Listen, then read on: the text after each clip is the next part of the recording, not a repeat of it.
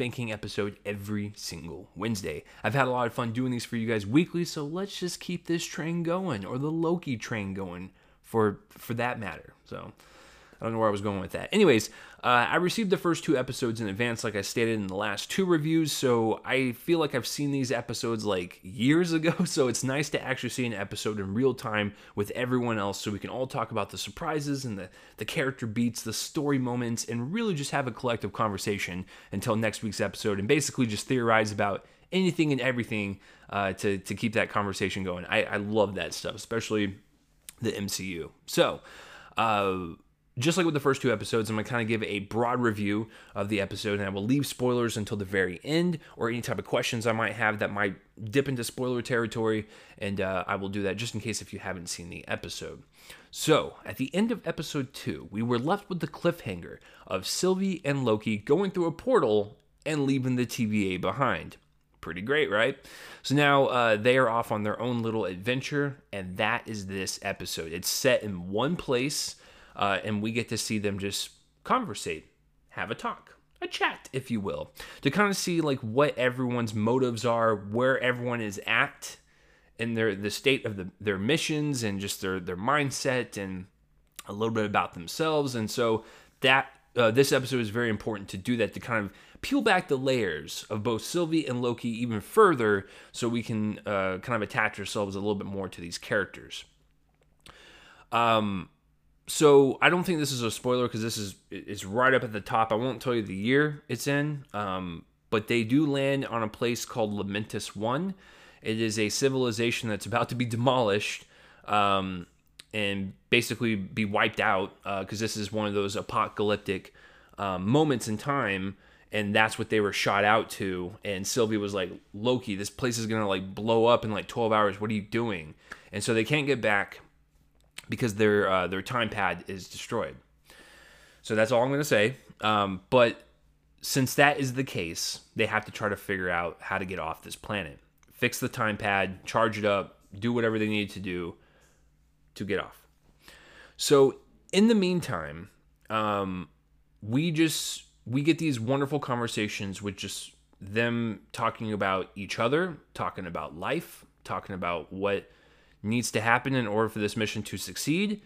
And I thought it was really sobering to kind of hear them just kind of talk it out. Um, they both have the same tendencies, uh, but it was really nice to see them be a little bit more vulnerable to show us a little bit more behind the curtain, if you will.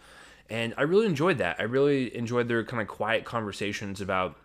There's one conversation they had about love uh, which was really nice and pleasant because you know deep down like those are two just lonely people just navigating their way through through life. But at the end of the day they would like to have someone that they could go home to um, and and just be loved. Everyone wants to be loved. And you know with loki being an outcast he's kind of had uh, you know he hasn't really had anyone in his life to really give him that that type of love in a, a proper way. He had his his mother obviously um, but uh, you know he was still missing like that that part of him. And sylvie does too. And so i really like that conversation quite a bit. But the whole tone of this episode is doom and gloom. Because we are giving a, a time structure at the very beginning saying hey this place is going to blow up. We have to get off. So you know in the back of your mind that this place is going to be wiped out. But these two are having conversations and they're just they're really just fascinating to listen to um, it, but you know, in the back of your mind, you have that anxiety going because you know that they're on a time crunch. But yet they find moments to, you know, have these conversations that really do mean something, that have an impact on these two characters and just the whole kind of uh, state of this whole episode. It's just, it, it's a very sobering kind of doom and gloom situation. And even at the very end, my God, for a mid-season cliffhanger, I still have no idea where it's going to go. Like that is so wonderful about this show. Every single episode, I, I can't even pinpoint what's going on. Um, that could be a bad thing. Maybe at the very end of episode six, they don't wrap anything up. But for right now, they're just giving us little nuggets, little pieces of information. And still at the same time, when these cliffhangers happen, I don't know what the path is for these two's fate and then also the end of this storyline. Like that's insane to me because usually with TV shows nowadays you can you can pinpoint that stuff. You can be like, well, I saw that one coming from a mile away, or like you know, oh yeah, that makes a whole lot more sense now. I don't know where this is going, and the fact that this ends pretty much in a very like just a throw your hands up kind of like confused but also like super super sad ending. I was like okay then. That's the way we're going with this. Um so it was just a i just thought it was a really interesting episode of like really great character growth. I really like the action sequences um and the use of the cinematography that they had and just making it really like swift and in the moment and you feel this exhilaration as you're watching it. And you know maybe talking about loki just has the lights flickering right now. My room, i don't know what's going on. My room is gonna explode i guess. Um but yes uh, a really great uh, action sequences especially like towards the very end and just the the use of space and just camera work and just the the editing and just the like i said the exhilaration of those scenes they were really fun to watch. And then at the very end when you get that final moment and it just clicks it sobers you up a bit and then the credits roll and you're like i i don't know how to process this. Like this is insane to me. Um because at least at the end of like falcon and the winter soldier with its midseason because they were uh, also six episodes I was still shocked by some of the cliffhangers, but like I had a sense of where they were going. I guess like just a, a nice little hint, just just a sprinkle, just a hint. I have no idea where they're going with this, and that's what's so awesome about this uh, show so far. Um, but uh, like I said, I, I really I really like this episode. A lot of different things going on, and I just thought it all just kind of meshed well together. But my favorite part, for sure, was the character growth between Sylvie and Loki, um, and understanding, you know, a little bit more about her powers, uh, and just kind of seeing Loki be himself a little bit. You know, the first two episodes, he's been captured by this agency. He's not. He's kind of confused. He doesn't know what's going on, and of course, he learns about his life, but. We hadn't really seen Loki be Loki yet. Just be himself.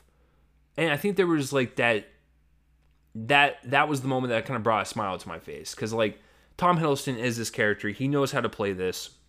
He's super charming. He's devilish. Uh, he's stylish.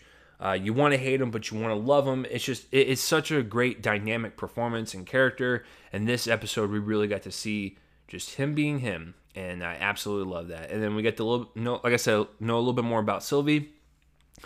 Um, and so yeah, I just thought it was like I said, very quiet, quiet and sobering at points, with the sense of just dread in the background. And it was uh, very different from the previous two episodes, but I like that. Change it up, change it up every week. Um, but yeah, I'm ex- super excited for uh, episode four. Almost at season four. I was like, is my brain working today? Um, yeah, so I, I, I can't wait. So let me know down below what you thought of episode three of Loki, and then uh, yeah, let's have a discussion.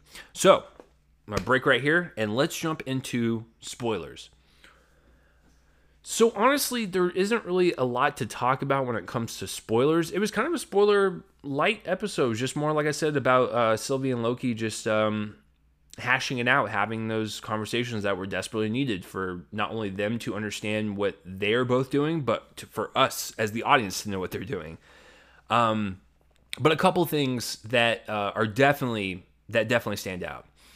Um, what this isn't really like a, a major thing, but at the very beginning when they go to Lamentis One, they're in the year 2077.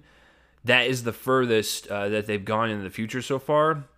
I just thought that was that was cool. Uh, it's not really like a, a, major thing, but 2077, pretty wild. Um, so a couple things. One, throughout the entire episode, the TVA does not go after them. That's interesting. Now, it could be because Sylvie just planted all these like you know, timeline um you know, breaks and like the these different, you know, uh breaks in the timeline and everything. Maybe that's what they were focusing on at the TVA, and so they didn't have time to go search for them. But I found it kind of interesting that they did not even attempt to go for them. Um, you would have figured at some point in the episode you would see a TVA agent go through a portal and like, hey, they're here. Uh, I see them um, because they know everything, right? So I thought that was interesting that they did not stop them. And second, this was probably the biggest reveal of the entire episode. Um, Sylvie was saying that the TVA agents were people plucked from Earth and that they are variants themselves. So that makes me wonder if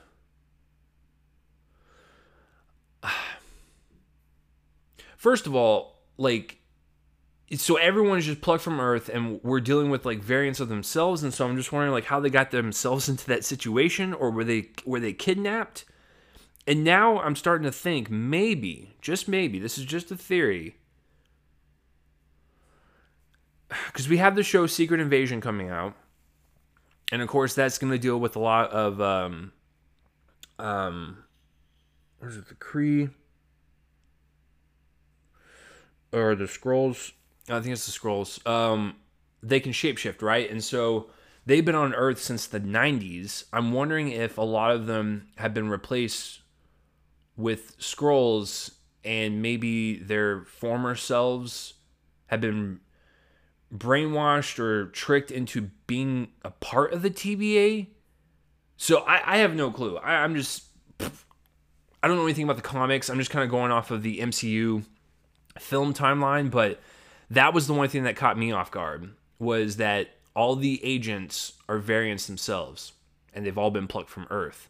Well, they she said one of them was plucked from Earth, but I, I had just have a feeling that most of them, or if all of them, were. So that could be something to do with like Secret Invasion, or I have I have no clue. But yeah, that was the biggest reveal of the entire episode. And then uh, also, um, the timekeepers are still um, uh, they're they're still faceless at this point. We don't know who they are, which also leads me to believe that maybe they are variants themselves, and they're not actually the true timekeepers. Maybe they're just stand-ins. I think we might have like a like an Iron Man 3 situation where like they're gonna get to the timekeepers in the next episode and it's like some random dude and like they're just a placeholder, like they're a variant placeholder for the actual timekeeper. I, I have no clue. Um, but yeah, that made me wonder if the timekeepers were actually like some type of variant as well. Like maybe the original timekeepers and like the TVA like died off a long time ago and they needed to be replaced by people. So maybe Skrulls went on to Earth and stole a bunch of them, threw them up there, and maybe they run it. Maybe they run the timeline. I have no clue. Kevin Feige, you you know what you're doing. I don't know what I'm doing. I'm just a schlub in a bedroom right now trying to come up with like what the end goal is for all this. But um yeah, I, I just love how it gets my mind working. So like I said, that was the only significant spoiler. So let me know down below what you think of all of that. Just anything. Uh, if you're enjoying Loki so far. Um, I'm enjoying all these shows uh, so far WandaVision, Falcon Winter Soldier, and now this. They're all radically different from one another, which I love. I don't need the same thing over and over again. Uh, but that's what's been so great about these. Uh, so let me know down below what you think of Loki, uh, episode 3, and I will see you next week for episode 4. See you later.